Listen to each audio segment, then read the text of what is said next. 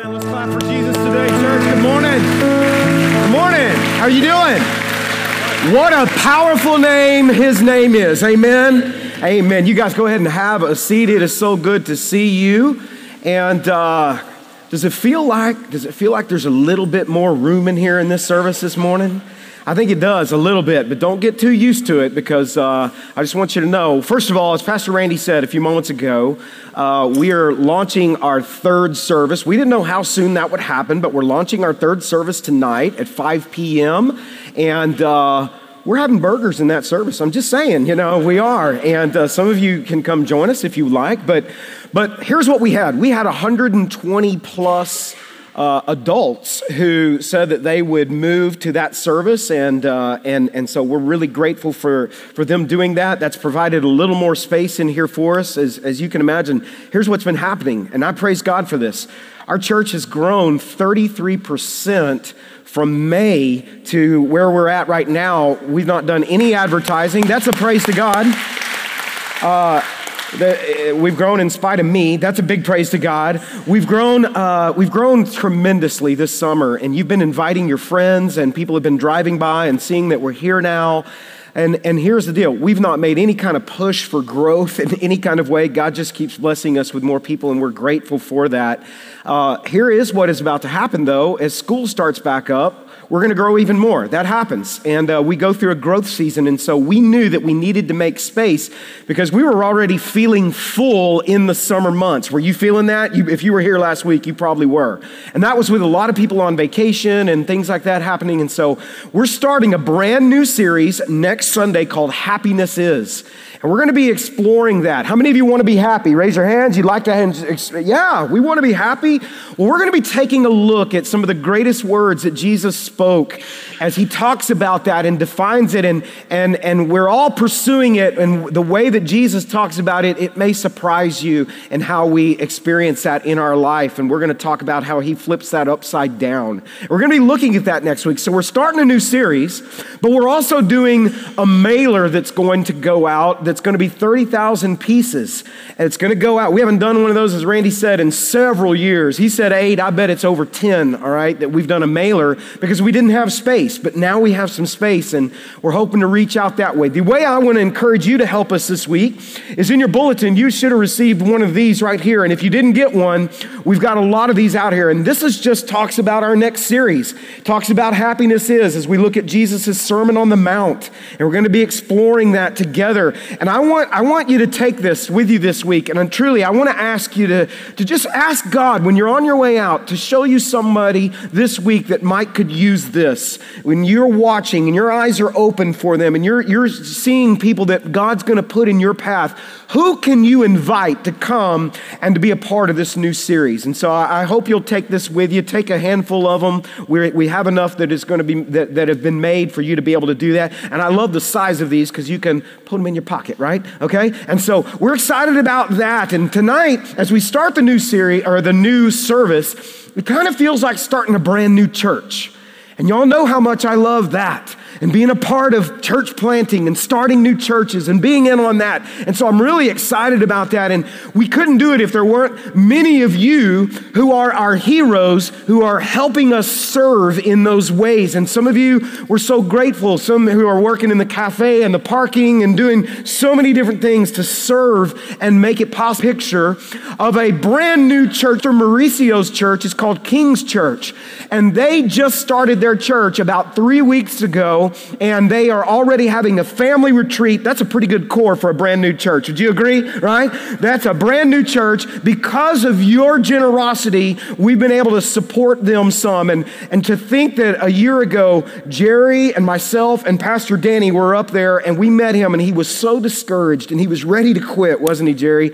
And we've been able to come alongside him and encourage him. And he started his church officially three weeks ago. They're right outside of Toronto in Mississauga and, uh, and that church is up and thriving. I think we have another picture. I want you to see something else. You see that guitar that he's playing? Because of your generosity, we were able to buy him that guitar, and they are able to worship the Lord. And so I want to just say a big praise to God for that.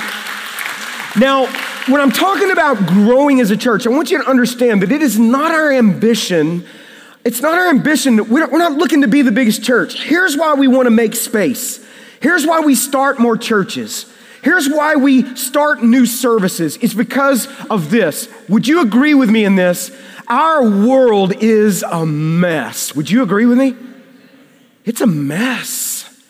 And here's what we believe we believe that it is only the gospel of Jesus Christ, his good news, transformative, life changing gospel that can impact and change that mess. And that's why we do what we do. That's why we're starting new services. That's why we're making space. That's why we built this building. That's why it's not about this building. It's about people. And we love, uh, we love what God is doing. So here's what I want us to do before we get into Romans chapter seven. You can start turning there. I want to invite you to pray with me, and I want to ask you to pray with me for this new church tonight or excuse me, the new service tonight, and pray with me for this new church uh, called King's Church. Let's pray for them today. Father, we want to say thank you from the depths of our heart. And Lord, we just want to express how much we love you. And we thank you for loving us so much and for loving us first. Lord, it wasn't even our idea to love you, you loved us first. And we're so grateful to you for what you have done in our lives, for how you take messy lives, Lord, and you, you make them into something beautiful. Lord, thank you for what you're doing in our church. Thank you that we're a part of a church that's growing and alive and thriving. And Lord, I want to pray this morning, Lord, for the new service tonight. I ask that we would reach a group of people in our community who are not being reached right now, Father. We, we've, we've launched out in faith in this because we know you're calling us to reach more people for Christ. Father, I, I, pray for all those who are serving. I want to pray for these who are here in this service, Lord. Would you also just bless them? I'm so grateful for each of them and the way that they serve in so many different ways and, and have made it possible for people to come and hear about the good news of Jesus. Lord, it's our heart to see you glorified in people's lives and to see lives changed for Jesus. Lord, it's our passion to see families that are broken restored by you. It's our passion to see, Lord, marriages that are struggling, that are touched by you, God, and are redeemed by your power. I want to pray, Lord, this morning for King's Church and Pastor Mauricio and for his wife, Mabel. Lord, and just to, to be encouraged to know that some words of encouragement and our church coming alongside him and investing in him. And now, Lord, a new church is up and running and lives are being touched there outside of Toronto. We praise you for that. We praise you that we get to be a part of what you are doing, God. Now, Lord, would you speak to us today? We are hungry for your word, and we need, Lord, to be with you. And it's in Jesus' name that we pray. And all God's people said, Amen. Well, speaking of heroes, I was talking about those serving and how you're our heroes. One of the things that, if you'll notice about summer, as I have, is that it's a big time for movies, right? It's usually when the blockbuster movies are out and we typically go see them. But I was noticing this and thinking about this. Have you noticed that a lot of those big blockbuster movies are typically movies that revolve around superheroes, right? How many of you love superhero movies? Would you raise your hands? Okay, some of you really love them. But I was noticing this that there are so many of these movies and, and I'm like, why do they keep making these movies and they recycle them over and over again? You get a whole new cycle of Batman movies or a whole new cycle of Superman or what, whatever. And, and there's some kind of superhero movie uh, all the time that's coming out. And, and well, I think we know the reason why they keep making them over and over again. Help me out. Why? They sell tickets, right? Which means they're making money. And people keep going to them, and, and they'll go to Captain America. And this year was Wonder Woman, and, and X Men, and Iron Man, and Spider Man, and all these things. They keep making them over and over. And the reason is because people go. And then I'm like, why do they keep going so much? All right. And I go to some of them, all right. But just being honest, I kind of got tired a little bit of it. I'm like, just kind of get over it a little bit. And my son, he's 20. He's not. He loves them, all right. He's into them all the time. And, and I'm like, but why do people go so much? And I'm talking adults. I think a little bit of us, we'd like to kind of be like them in some regard. How many of you wish you had some superhero powers? Would you raise your hands? Yeah. I was asking Hope this week. I said, if you could have a superhero power, what would it be? She said, without hesitation, she said, I would want to be invisible woman. And I'm like, wow, you didn't even have to think about that, you know? And I said, why? What's the deal? She's like, can you imagine all the juicy stuff you'd be hearing, right? How fun that'd be. And then she said, I would never have to change out of my pajamas. I wouldn't have to wear makeup. She says, I've thought about this already. I'm like, apparently you have, right? I could take naps, people won't know, you know. that sounds like a pretty cool, pretty cool deal, right? Well, uh, for me, I, or I'll tell you about me in a second, but then I started thinking about other members of our staff and what some of their superhero powers may be, and I don't have time to go into all of them, all right? But I started thinking specifically about Karen Schwager. She's our business administrator, and she is awesome. Wouldn't you guys say so? Karen is amazing. So I started thinking about Karen. I was like, you know what? Karen is like Wonder Woman. She totally is, right? Not only because she's just awesome and wonderful, she's Wonder Woman, but let me tell you this I go into Karen's office and I go in with the intent of delegating something to her, right? You're supposed to delegate things when you're a leader, correct? Right? I go in and Karen is like Wonder Woman because she's like, she totally deflects my delegation. Like Wonder Woman had those things on her wrist. Before I know it, I'm walking out wondering what just happened. She's Wonder Woman. I'm like, how did I just end up with, an assignment I just tried to give her? She's masterful at this, right? At, and so she's like, I told her, you're like Wonder Woman. But when I was a kid, what I wanted to do was I wanted to fly. When I was a kid, this is what I watched whenever I was a kid on Saturday mornings. That's what I'm talking about. How many of y'all watched that when you were a kid? The Super Friends. And we didn't have, I mean, you didn't get cartoons except on Saturday mornings. That's what you watched, and I love that. And so I love the super, the superheroes, right? The super friends and I wanted to be like them. And so I would, I would take a towel, I would go to my mom, and I would have her pin it on my shirt. How many of y'all did that because you wanted a cape? All right, just me. All right, and so, and I did this when I was 15. No, seriously, you know, I, I was probably about six or seven when I went through this phase of wanting to fly. And I would wear this cape around the house with my pajamas all day, right? And, and I wanted to fly. And then, and, and I remember specifically, by the way, I also wanted Aquaman's powers because he could control all of the sea creatures. And this is when I was really terrified of sharks. And I was like, then I could use them, right? Okay? And, uh, and kind of be this hybrid. But I remember watching Mary Poppins. Do y'all remember that show? And they bust out the umbrella. And what are they doing? They are flying. And I thought, thought, hmm, I think I'll take an umbrella and I'm gonna have my cape. And I went up on top of our roof. My mom was in this service going, You did not. I did, mom. And uh, I went up on top of the roof and I, I went through the song, I believe I can fly. Now, that song wasn't even out yet, but. But at this point, I decided I could fly and I jumped off of the roof with the umbrella and with my cape. And how do you think that worked out for me, right?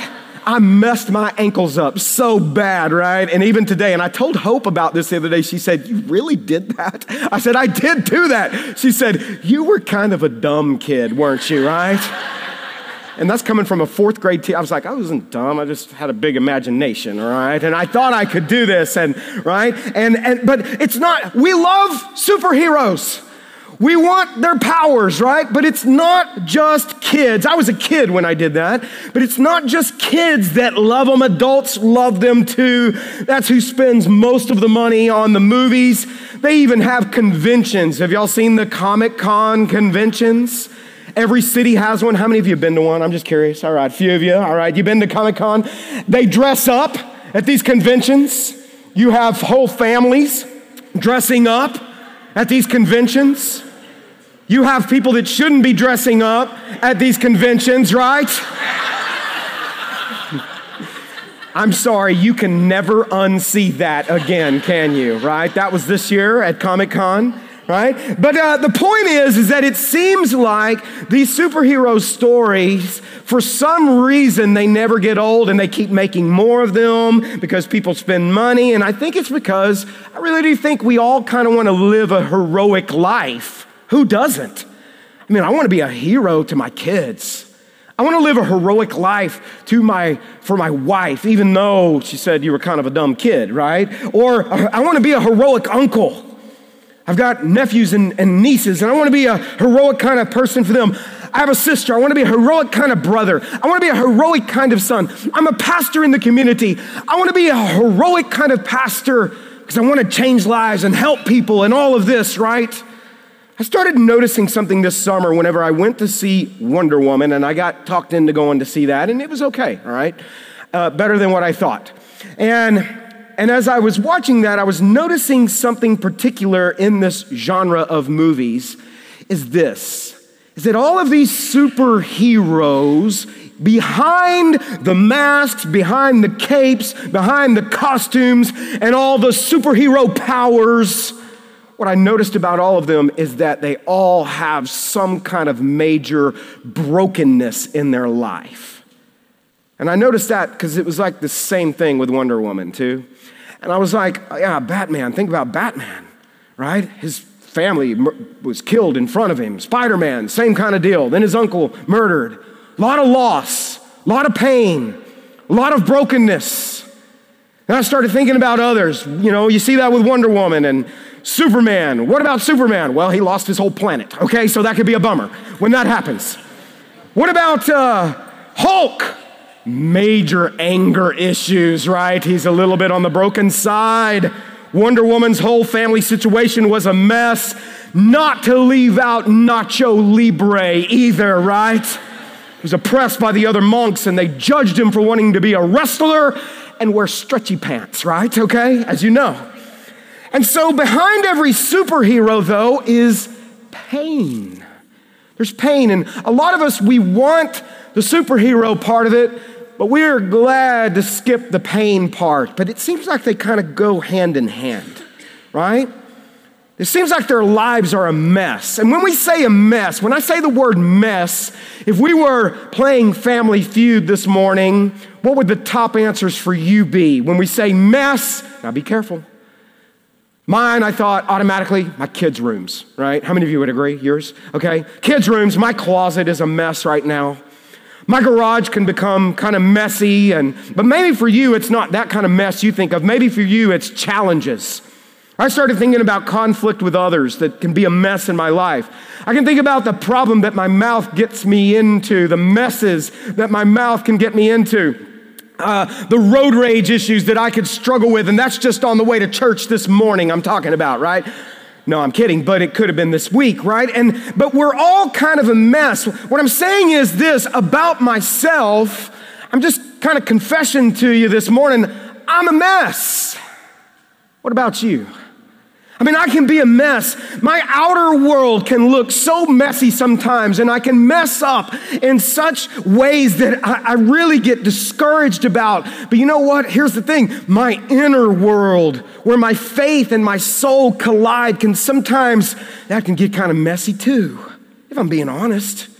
I mean, I can struggle with these things in my life, the mess. For example, I know that I could have deeper, consistent times that I spend with Jesus. And here's what bothers me about myself sometimes is that I know this intellectually that Jesus is the one that made it possible for me to be in this privilege of this incredible relationship. But then there can be times where I go, I'm being honest, where I can almost kind of ignore that time with Him. And I'm your pastor. And I'm just letting you know that. There are times that I know that I could spend better quality time studying His Word personally for me. Uh, I'm, I'm seminary educated and I know a lot of things intellectually, but there are times that I still doubt. Do you? There are times I struggle with, with some of the things that are happening in our world, and I've got this stuff up here in my brain, but sometimes my faith sometimes is pretty weak. Sometimes I worry about things. Do you do that? And I'm like, why am I worrying about this? I know God is in control, but then I go down the path of worry. I don't know about you, but I can just be a mess. I know I could be more compassionate with people. I know I could, I could be a better dad at certain times. I know I could be a better husband. You know, and, and I, I just think sometimes I can just think messy thoughts, and I'm like, where did that come from? Do you ever have those? Like, a few weeks ago, I was driving and, and there was this whole big group of cyclists in front of me. There's probably like a hundred of them out in front of me, and I couldn't get around them. You ever feel that, right? Yeah. I don't know what you call a big group of cyclists a gaggle, a herd, uh, a flock. I don't know what you call them. But uh, I couldn't get around the flock of cyclists, okay?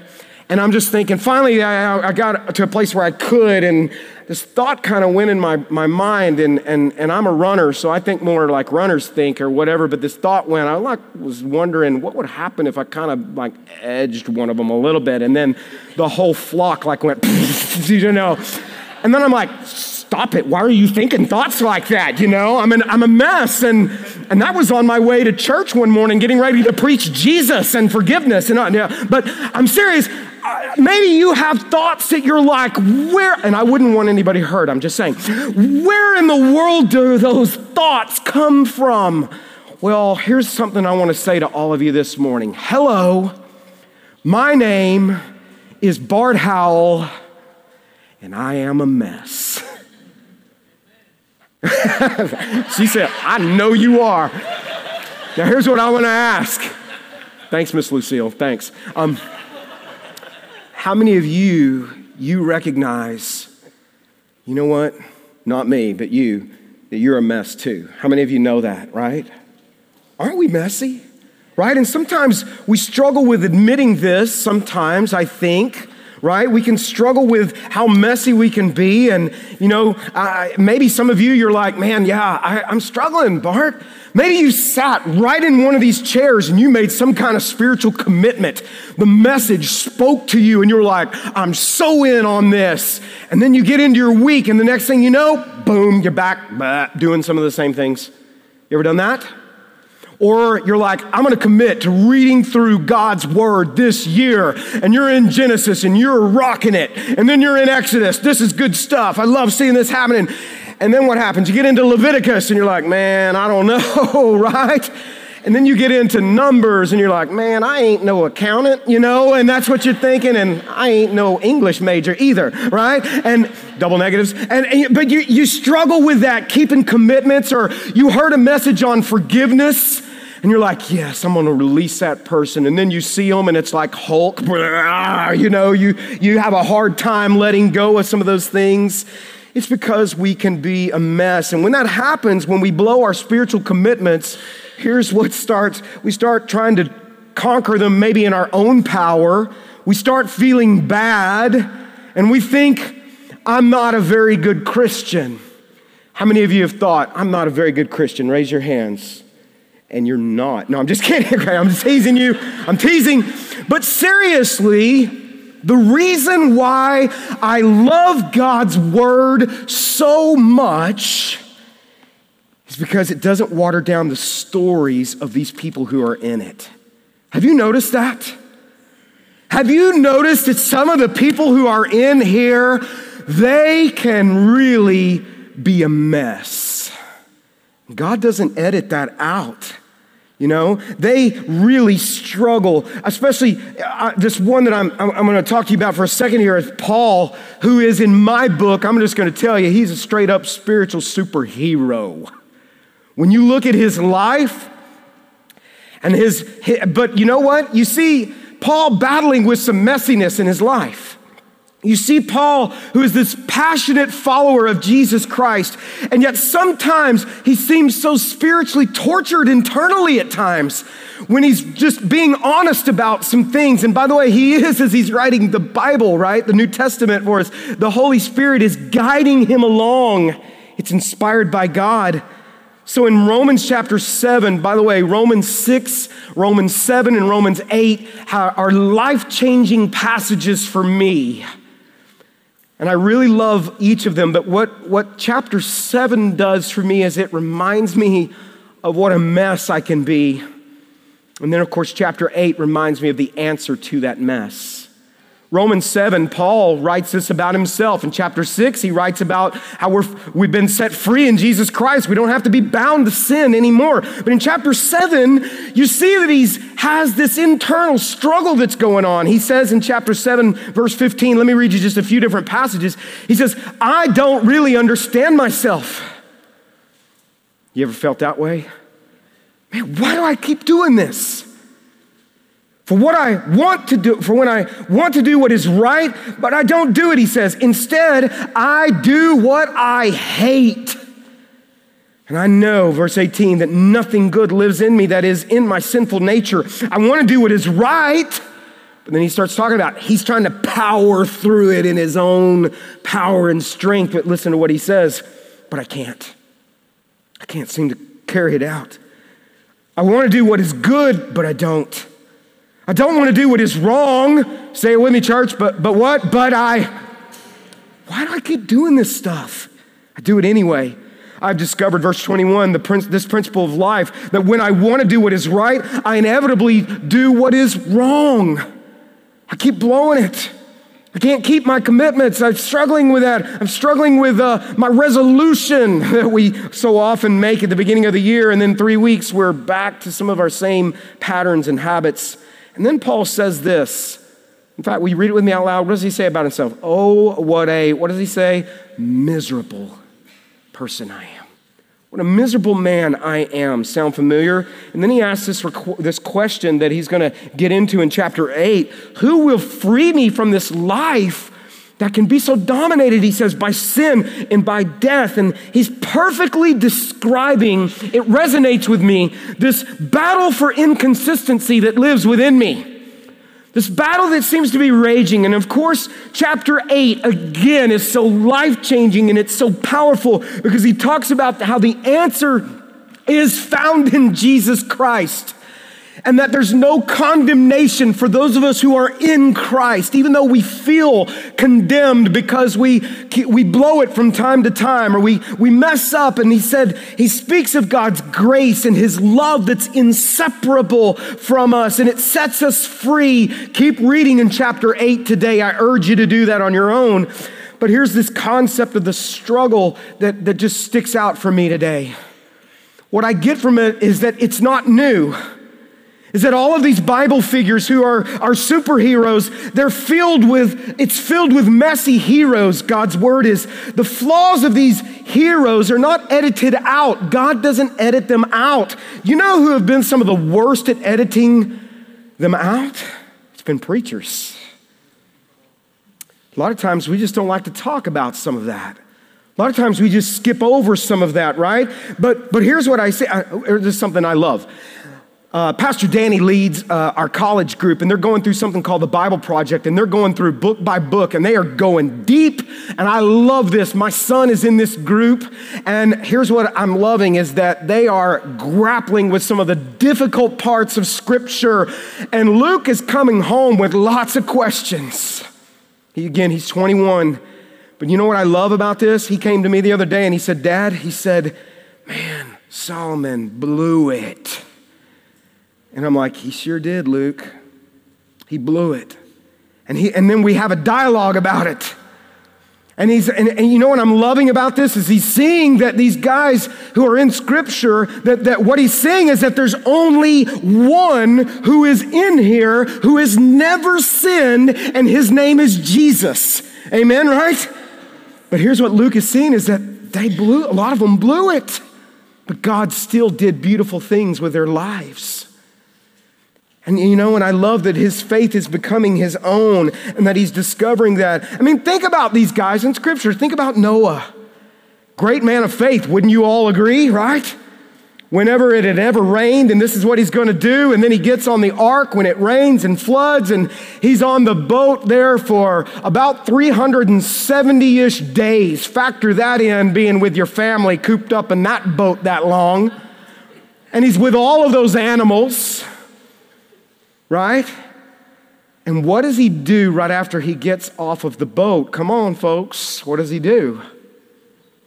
He gets drunk and gets naked. You don't hear a lot of sermons on that, do you? Some of you are like, I relate, Noah, when you've been with your family for a week, right? I mean, I don't remember in my Sunday school class anybody throwing up a flannel graph of naked drunk Noah, okay? Do you remember that? I don't remember that. But here's the thing think about these guys. I could talk about David, couldn't I? I could talk about Solomon. I was reading about Abraham this week, a great man of faith, but you know what? He started telling some lies to certain people because he wasn't trusting God all of these guys were blowing it at one time or another. They weren't perfect, they were people. They were people whose lives got messy. I started thinking about the New Testament. Just think with me. Think about Peter. I will never deny you. Hours later, what does he do? Denies Jesus to a servant girl. We will never leave you, Jesus.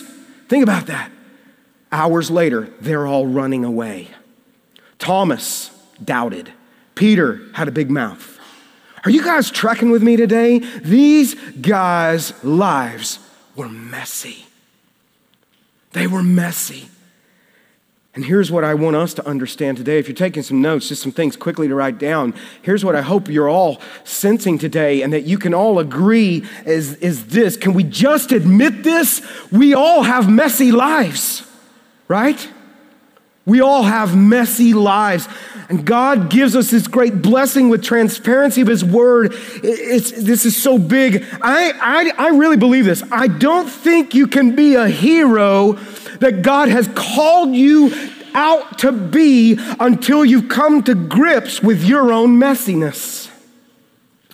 And you realize how much you need Jesus. That we all do, that every person does. You see, and we all realize that every person needs Jesus. We all need him. It kind of takes our eyes off of other people so much and our judging of others, and we realize, you know what? I'm really broken myself.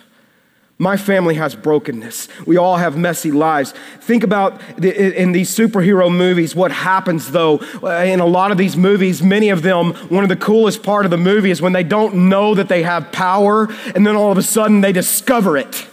And then it's like, I have some power, and Superman figures out he can fly. Or Spider Man, his stuff sticking to his hands, he's got this power. Or he's able to web sling some stuff. Wouldn't that be cool if someone was talking, you didn't want to hear it, you know, or whatever? I mean, these guys are able to do it's like they discover some kind of power within. And the same is true for Christ followers that when we discover that we don't have this power on our own, but when we have what we have is God's power, and that's what Romans 8 is about God's power that's been made available to every one of us. It's been made available to you and to me in the midst of all of our mess. And that what God really loves to do is He loves to take a mess and make it into something beautiful. And that's what He does. Write this down. God, God, in spite of our mess, He loves us and He chooses to indwell us in spite of our messy lives. He chooses to use people like us.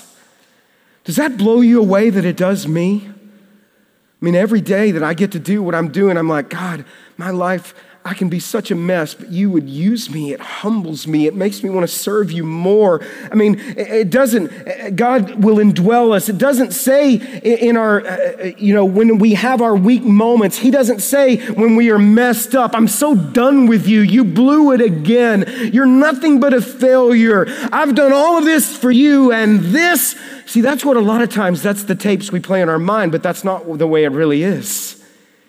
That's not how He is.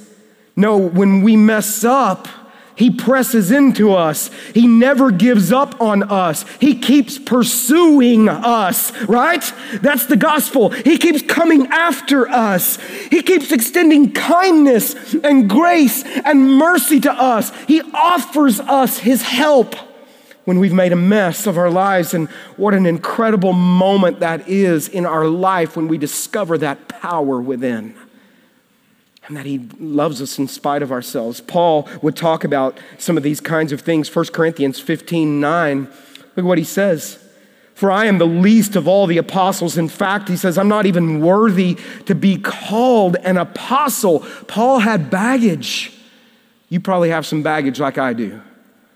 And he's saying, I look at my life and I see this, and I, I have baggage. I'm not even worthy to be called an apostle after the way I persecuted God's church. But whatever I am now, that's because of Jesus, he says. It's all because God poured out his special favor on me. Do you know what that is? That is grace, folks. And grace is us receiving what we don't deserve. That's the kind of God that He is. That's the way that He loves us.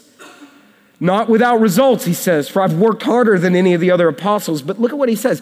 Yet it was not I, but it was God who was working through me by His grace. What Paul is saying is, I'm not even worthy.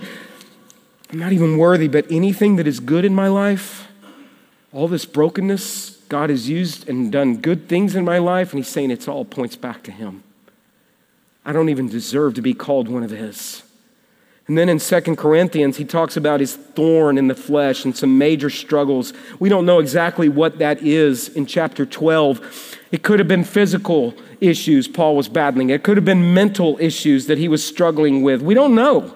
Could have been emotional struggle, could have been relational, but whatever it was, he recognized it as a weakness in his life. But look at what he says about the weakness. So, to keep me from becoming proud, which some of us do sometimes, I was given a thorn in my flesh, a messenger from Satan to torment me and to keep me from becoming proud. He recognized God needed to do this in his life, that God was going to keep him humble. Three times, three different times, I begged the Lord, take it away. Have you ever prayed that? I have. Each time, he said this My grace is all you need. My grace is sufficient. I love this part right here. My power works best in what, church? Your weakness. So now, Paul says, because I've learned this, he said, I'm glad to boast about my weaknesses. Not because I'm, I'm glad about those things per se, but I'm glad that the power of Christ can work through me. He says, That's why I take pleasure in my weaknesses. That's why I take pleasure in the insults. When you're trying to follow Christ and that happens, or you're persecuted, or you're, you go through hardships. Anybody else go through hardships? Yes. And sometimes we're like, God, take it away. And sometimes He does. But you know what? Sometimes, here's what Paul is saying sometimes He's using it in our lives to shape us in ways that maybe we wouldn't grow to be more like him. He says, These persecutions, these troubles that I suffer for Christ. And then he's going to make this bold statement For when I am weak, he says, then I am strong. When I'm actually embracing my weakness, when I'll acknowledge it I really believe this. It emphasizes that when we finally acknowledge this, this is when Jesus puts his arms around us, when we acknowledge how broken we are and we feel the Savior, we get it backwards. We think that when we acknowledge this, that's when Jesus is going to push us away. But it's in this time that he, that he embraces us and draws us close. And I think in, in so many times it's when he finally says to us, finally, you're getting it. You can't do this without me. You need me. And I want to work in your mess and I want to make something that's beautiful, right? He's a father that when we blow it, he gives us this imagery so often. He's a father that when we blow it, he's not, he's not scowling at you, he's running to you. And he's running to me. And, and, and I'm trying to come up with words to maybe get him to accept me again, like that prodigal son, right? And no, he says, I don't want to hear any of that. And he wraps me up in his robe and he puts his ring, the family ring, on my finger. And what does the scripture say? He says that he does, he throws a party for me and a party for you. What a God we serve, amen. What I hope you feel that today that He loves you in spite of your mess. Now, I want you to hear this. God does not condone our messy lives. Here is what He does He redeems them. Because he's going to talk about sin. He's going to say, Is that saying because of grace that you should just go on sinning? He's saying, No, I want to redeem that in your life. You see, part of the gospel, the whole gospel is this is that it's not just that you get to go to heaven one day. The gospel is that he wants to flood into your life today and give you power to live today, to release you from things that have oppressed you, to set you free from things that you've been addicted to. He doesn't condone our messy lives, He just wants to redeem them. And He wants to turn them into something great, into holiness in our life. And, and so instead of letting your messy life defeat you and to discourage you and to think that God would never love you or accept you, let it drive you into His arms or maybe you compare yourself to others. I can never be like Pastor Randy. He's such a godly man. I can never be like this guy over here, or like Jerry or Liz, or, or those who have been believers for a long time. And you're thinking, I can never do that. And so you just kind of get to a place where you're like, I'm just a mess. But God wants to use your mess, the things that you're ashamed of, the stuff you never want to talk about. In His power, He actually can use that weakness to bring glory to his name to people around you. Here's his desire for you. By the way, that mess is the manure for growth in our life. See, when, when some of you thought a mess, you probably thought a mess, right? But if you're any kind of gardener, you know that it takes manure and a mess to make something grow. And God can use that in your life. Whatever your mess is, it can, He can use it to grow. But what He desires to, eh, for this fruit in your life, what God desires is He desires holiness. It's His desire for you. Holiness for you and for me. And now, when we hear that, we think, well, that can't be for me. That must just be for priests or for pastors or missionaries or whatever. But it's meant for us, for Christ followers. Following Jesus is not just adopting some religious set of rules or, or just following some set of behavior to where now you're just a, a good boy or you smile all the time, right? And you know how to do that's not what following Jesus is about. Following Jesus is about being transformed to resemble the one that you follow to begin to look more like Jesus. That's part of that gospel. It's not just that you go to heaven one day, that's beautiful. But he wants to turn you into more looking like his son every day. Look at what Hebrews 10 says.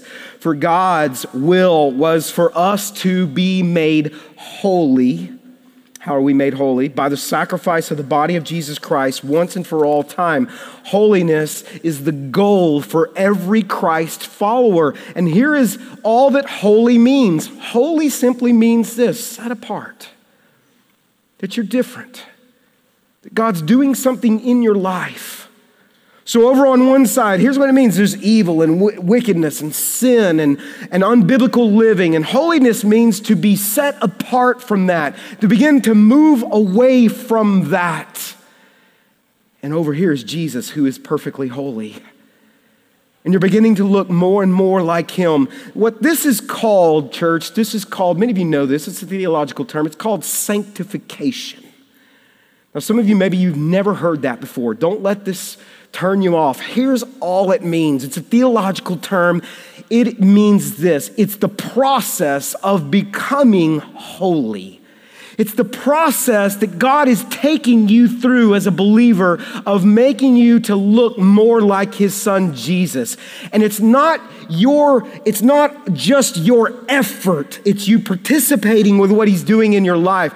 Now just very quickly, there are a couple of types of sanctification that are happening. There is positional sanctification, and what that means is when you place your faith in Jesus Christ and what he did for you on the cross and that you have eternal life when you believe on him in faith and that he is the Messiah, he is the savior, at that moment you become positionally holy and he cloaks you in his righteousness. That's called the great exchange. The one who was without sin took your sin upon him and my sin, and he gave us his righteousness. He imputed his righteousness to our account or credited, that's what that word means. 2 Corinthians 5:21, for our sake he made him to be sin who knew no sin, so that in him we might become, we're becoming what? The righteousness of God. And so you'll read parts of the New Testament that will say things, new creation, right? Your position, you are a new, you are a holy nation a new creation, right? You're positionally holy, and it's purely because of God's grace. But what kind of we've been talking about today is what is called progressive sanctification. This is the process that God is taking you through and taking me through. It's kind of like this. How many of you remember when you were younger? How many of you remember Polaroid cameras? Did anybody have one of those? Okay right? I was at a, a, wedding this summer, and there was a teenager walking around with a Polaroid, and they were taking pictures because they're coming back in. Did you know that? Polaroids. Now, they don't look like that, they're kind of fancy looking now. But they were walking around taking pictures, and they were like, this is like all something new, you know, or whatever. And, uh, but Polaroids are coming back. By the way, I heard the other day, so are fanny packs, right? They're coming back too. Some of you didn't know they went out. I'm just saying, all right? and you've been you've been pressing through and look you made it. They're back okay? And uh, but what do you do with a polaroid? The polaroid it, it spits the picture out. How many of you remember what you do with it? You get the picture and what do you do? You shake that thing don't you? You shake it right and here's what progressive sanctification, it's so much like this, is that you're this image, you cap, the image has been captured, and then God has you in his hand, and what he's what is he doing? He's he's shaking you a little bit. You ever feel that? He's shaking you up a little bit. And as he's shaking you up, what happens when you shake the picture? The image starts to appear. And what God is doing in our lives as he's shaking you up. Some of you are like, man, I wish his arm would get tired because he has been shaking me up a lot. But you see, when he's shaking us up, it's not he's shaking us. I'm gonna make you look like Jesus. When he's shaking us up, he's saying, I love you so much. And I am knocking these edges off of you because I have a grand vision for you. And my vision is that you are going to look like my son, Jesus. See, that's the gospel. The gospel is that he wants to flood. He doesn't only just want to give you eternal life. Yes, he does, I know, but he wants to do something magnificent with your life today, too. And he wants you to have that power. Paul said this in Second Corinthians. He said, So all of us who have had that veil removed, can see and reflect the glory of the Lord. He wants you to look like Jesus because it points people to Him. Who is the Spirit? He makes us more and more, right? Look like Him as we are changed into His glorious image. Now, here's the last thing I want to say to you today, okay? And this is the gospel. This is good news. Are you ready for it? You don't have to clean up your mess before you come to Jesus. Amen, right? Yeah, clap because that's Jesus, not me. You don't have to you don't have to figure it all out first before you come to Him.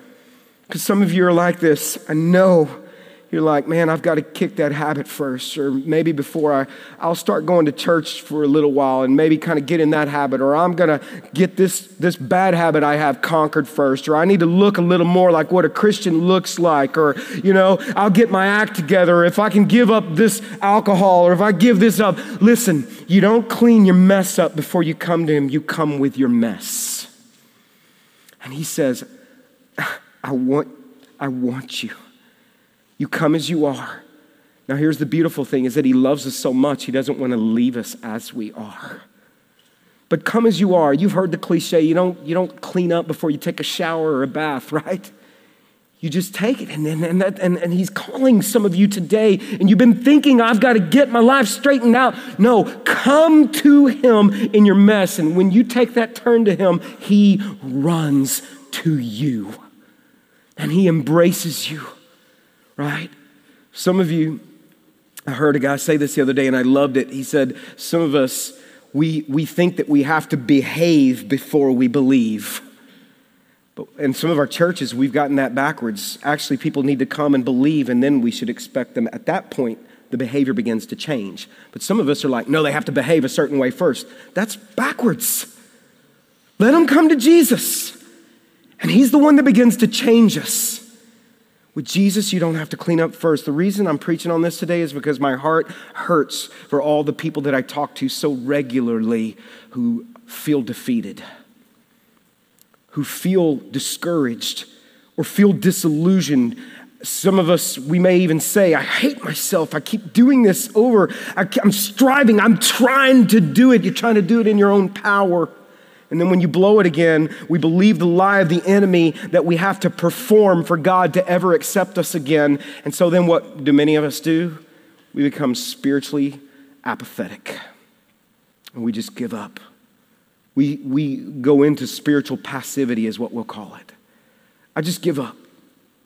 I'll just withdraw. I'll just start coming to church. Uh, I just won't care anymore. What's the use? I'm a failure. I never can do this. I want you to hear something today. God wants you back. Or some of you, maybe it's not spiritual passivity, it's spiritual performance. You know you're messed up, but you don't want anybody else to know that you're messed up. And so we're good at putting on the act and we perform and we kind of just live in a state of hypocrisy. And he wants you to just lose the mask and come to him. My favorite thing that happens in life groups is whenever someone opens up and says, I'm struggling and then another person says, Me too.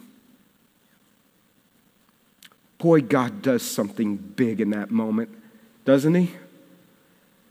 That's when I've seen the groups I've been a part of grow the closest. Is when we acknowledge we're a mess and we acknowledge that we all need Jesus. Transformation starts happening when the mess is unmasked. I want to invite you to pray with me at this moment. Will you just pray with me right now? And as we pray, some of you are kind of new here to EBC, but I want you to know that one of the things that I love about this church so much, when we planted it 18 years ago, our hope was that it could be a place where people could just be real. Be a safe place for people to come who are messy. What I love is seeing when a person comes to Jesus in all their mess and they're real about it. And God does something so powerful with that honesty. What He does is He redeems it because that's who He is. And then what happens when we see that? We all grow a little. We grow a little more because we see the amazing grace of Jesus at work. And so, if you have something messy this morning that's going on in your life, Here's the invitation from Jesus. He says, Come to me right now. Come to me. Some of you have never placed your faith in Jesus because you've been thinking you've got to earn his love. I just want you to hear if you've never understood this, he loves you in spite of your mess. He died for your mess and mine. And he said, if you'll, if you'll believe in me, that I'm your Savior, I will give you not only eternal life, but I will change your life. He wants to flood into every part of your life. If you've never called on him, say, right now, Jesus, will you step into my mess and be my Savior? I want you to be my Savior, Jesus. I don't know how to clean this mess up anymore, God. Will you forgive me of my sin? I don't even know how to follow you. I just know that I want to. Some of you, maybe you're a believer and you've just been struggling, and today you realize you're kind of a mess too. Maybe today you would just rediscover that grace and that love to him too. And it says that when we do, he throws a party for a son and a daughter who comes home. Thank you, Lord, for your grace. It overwhelms us. Would you just flood it into this space today? into our hearts, into our lives. We worship you, we honor you. Would you make us more like Jesus? It's in his name that we pray. And all God's people said, Amen. As you listen to this song, as we close, I just want you to envision these words coming from Jesus himself to you. This is his invitation to you.